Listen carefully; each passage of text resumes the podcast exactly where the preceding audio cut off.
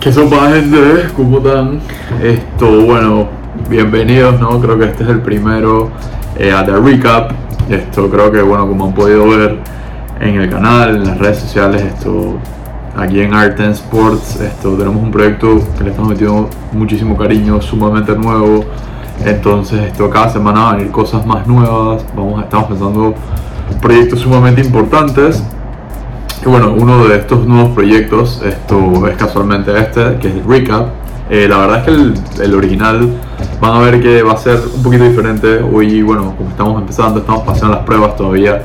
Eh, había que empezar de una manera. Entonces, bueno, la Recap normalmente va a estar saliendo los lunes. Eh, hoy va a ser una excepción porque, bueno, fue un fin de semana que hubieron algunos eventos especiales que voy a hablarles esto puntualmente sobre ellos. Pero básicamente, la Recap, la recap va a ser un un resumen de lo que pasa importante el fin de semana.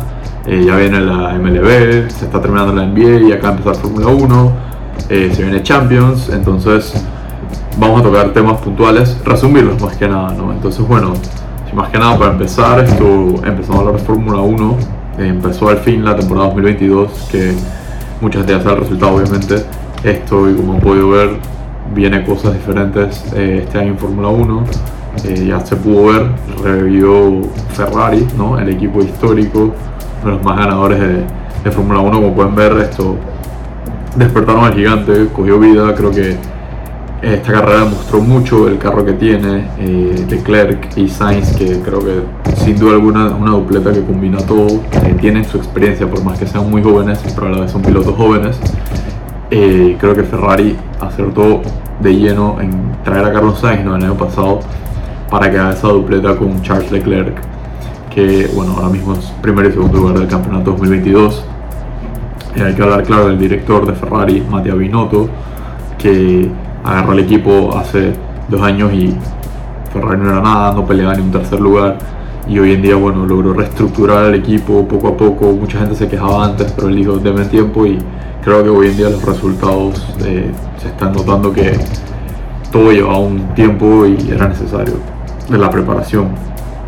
Obvio no se puede dejar atrás, eh, como tú sabes, Lewis Hamilton, esto, creo que todos nos dimos cuenta cuando empezamos que Mercedes, que estuvo muy mal, no haciendo un recap total del fin de semana, que hablar que Ferrari lideró las prácticas desde Practice, desde practice 1 hasta Practice 3, el quali, eh, Leclerc tanto que salió en la pole, eh, Verstappen, Red Bull no, parecía que le iba a dar la pelea a Ferrari, Verstappen tuvo dos oportunidades en la carrera y bueno, eh, ya vimos que el error de, Red Bull más que nada, esto no error, pero por así decirlo, eh, parece que hubo un problema en el motor, ¿no? El motor que es producido por Honda, tanto que tres carros de, Honda salieron de esta carrera, abandonaron, que fue Verstappen, Checo Pérez en la última vuelta y esto Pierre Gasly, que el motor se le prendió, entonces los Alfa Tauri también afectados eh, por lo que sucedió con los motores de Honda. Y bueno, volviendo al tema, eh, Mercedes que ha tenido complicaciones para adaptar el carro. Si ven el, el, motor de Ferrari está increíble porque el top 10, esto aquí para ser más específicos, ¿no? los 10 primeros lugares hubieron 3, 4, 4, 5 motores estos Ferrari, que también hay que recordar que Ferrari le produce los motores a Alfa Romeo y a Haas bueno, quitaban los dos de Ferrari, se metió Magnussen de quinto y su, el estrenante, no el rookie, se metió de décimo, o sea, sumaron puntos y todo esto gracias a los motores Ferrari. Sí, y si vemos la diferencia de los motores producidos por Mercedes, todo es un poquito complicado, creo que el más decepcionante es McLaren, que tuvo una carrera bien complicada y en el fondo Williams, que también es fornecido por, eh, por Mercedes, perdón. Si bien así tuvieron un mejor desempeño, pero un poquito complicado. Creo que eh, Mercedes y a sus motores les falta acertar pequeños detalles. Pero bueno, creo que destaque este fin de semana Ferrari que viene mostrando fuerzas. La próxima, el próximo circuito en Jeddah, en Arabia Saudita, también se postula. Creo que el, circuito le conviene mucho más al, carro de Ferrari. Esto porque, para ser un poquito más específicos, Red Bull tiene la aerodinámica muy buena y Ferrari tiene el motor. Entonces, el que encuentre ese carro perfecto creo que va a ser el que más ventaja tiene. Pero esto Ferrari se ha mostrado muy fuerte y sin duda alguna arranca la temporada como los favoritos. Pero como dije, no podemos olvidar a Hamilton que parecía que iba a quedar en sexto, séptimo y rescató un tercer lugar y Russell quedó cuarto a pesar de todo. Entonces, o sea, Mercedes se metió muy bien, le salió bien a Mercedes. Bueno, ya cambiando un poco el tema, que claro, hay que pasarlo por encima, hay que por lo menos mencionarlo, el clásico. Esto creo que bueno, todo el mundo ponía al Real Madrid como favorito, sin embargo mucha gente ya sabía también que el Barça venía jugando bien y que podía dar la sorpresa y bueno, creo que qué sorpresón fue en pleno Santiago Bernabéu, esto que te metan 4-0.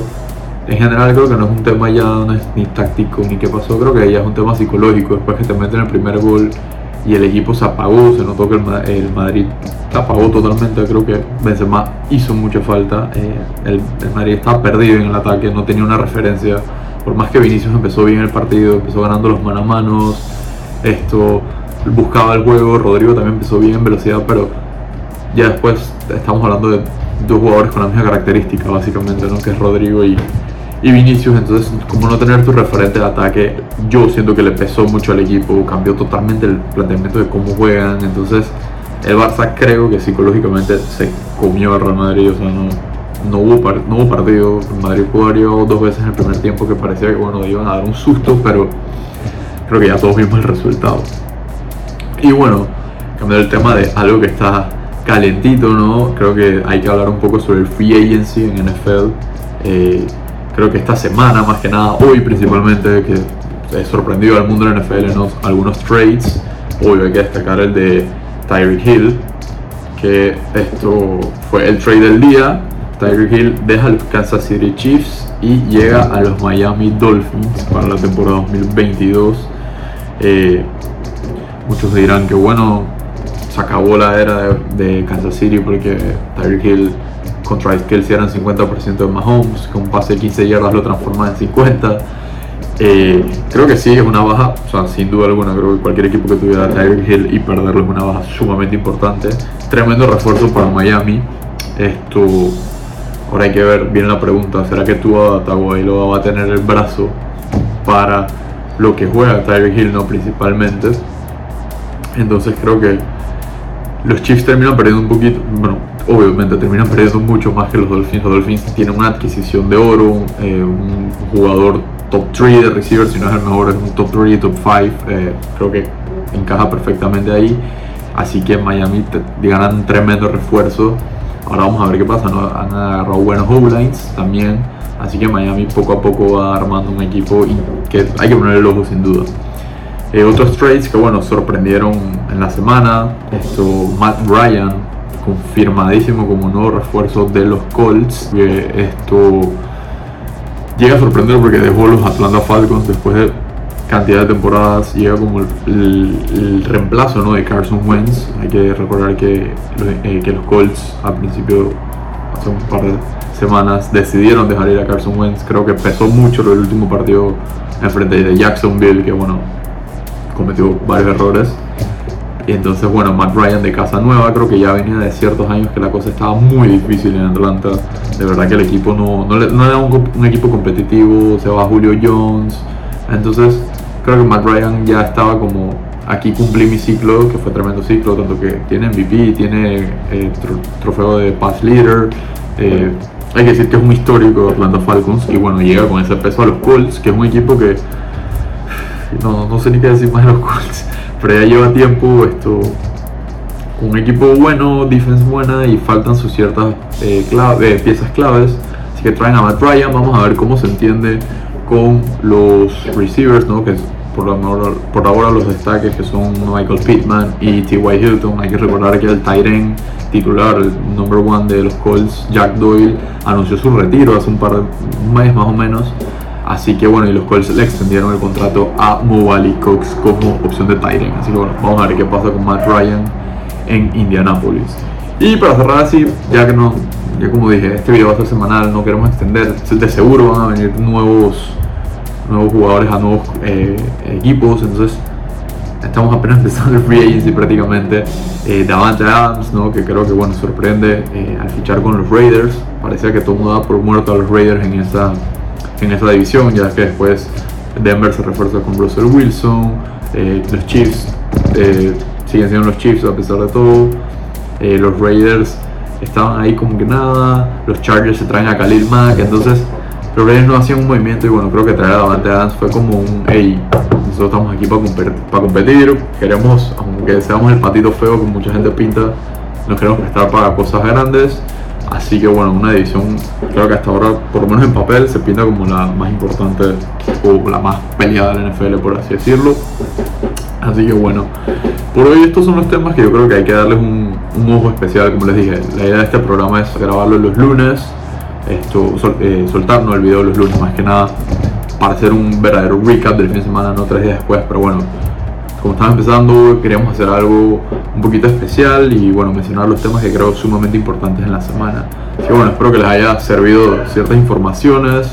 Eh, nos van a estar viendo aquí normalmente seguido en la semana, Mía, Calixto, Aleiva y bueno, diversas caras. Creo que, como les dije, es un proyecto que le tenemos mucho cariño y sabemos que si todo sale bien, esto, las cosas van a ser súper interesantes. Así que bueno, nos vemos la próxima. Espero que les hayan gustado. Dejen un like ahí, un, un subscribe y nos estamos viendo.